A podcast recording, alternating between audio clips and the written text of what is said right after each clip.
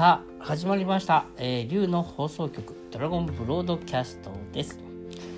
えー、エスコート役の春です。よろしくお付き合いください、えー今日はですねあのー最近なんかねよくね質問が来ることがあってあの僕ね竜っていう漢字が昔はねその画数の多い方の字使ってたんですけどある時から画数を少ない方にしたんですね。そうそう。でえーその違いは何ですか？とかね、えーどうして変えたんですか？っていう質問先に何か何かの人から来たんでラジオでもお話しとこうと思ってねお伝えさせてください。よろしくお付き合いください。ね。えっ、とですねあの画数があの簡単に言うとあの画数が多い方の龍の字は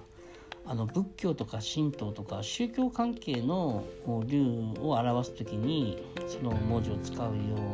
うなイメージです。でも大抵は、えー全部ひっくるめてその宗教的な宗教以外の竜のエネルギーも含めての話が多いんで、えー、と画数の少ない文字を使ってます。でえっ、とということを言っても実際はあの面倒くさいんであの画数の少ない竜の方を使ってますよね。で少し昔の偏見の話を言うと昔はあのなんていうんですかね画数の多い方が本当の竜の文字で画数の少ない竜の字はちょっと違うなっていうその未熟な時はそういう考えでした。だけどうん、全然そういうことじゃないなってことに気づいた時に、えーそんな風に逆にしてみましたね。で若干あの一部のか、まあ、いろんな一部の考えにを使うとその画数の短少ない竜の字は偽物の竜とかねまがまがしい竜を表すなんてそういう考えもあったりしますね。でそれはまあ僕に今の僕にしてみたらねすごくね、まあ、偏見になってしまうんで、えーっとまあ、僕にとってはですよ他の方にとっては違う偏見じゃなくていいんだけどねだから僕にとってはあえてなんていうのかなあの竜っていう僕自身が自分が竜のようなそういう、えー性質があると思ってるからの話ですけど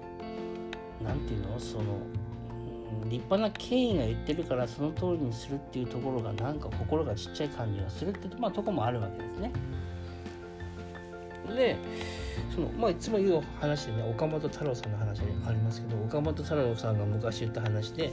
絵っていうのは上手なやつほどどうしようもないものはないみたいな言葉があってまあね昭和に活動された方なんで少しあの表現はねワイルドですけどね、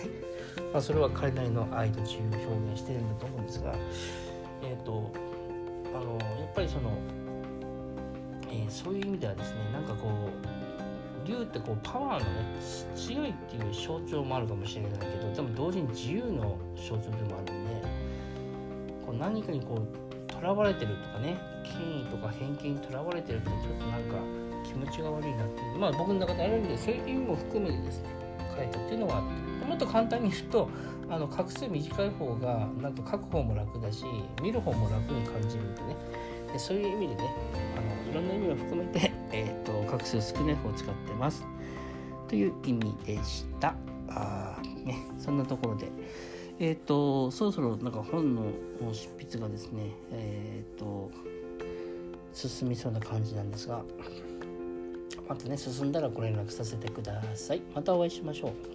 う、ね、で最後に心のお掃除しましょうね。第1部から続いてる心のお掃除ですけどね。いつも言いますけど大事なのはえっ、とどの言葉をしゃべるかっていうよりどんな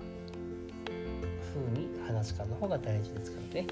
皆さんあのご自分でも試してみてくださいね。こんな感じでいきましょう。心のお掃除。ぽい。ありがとうございました。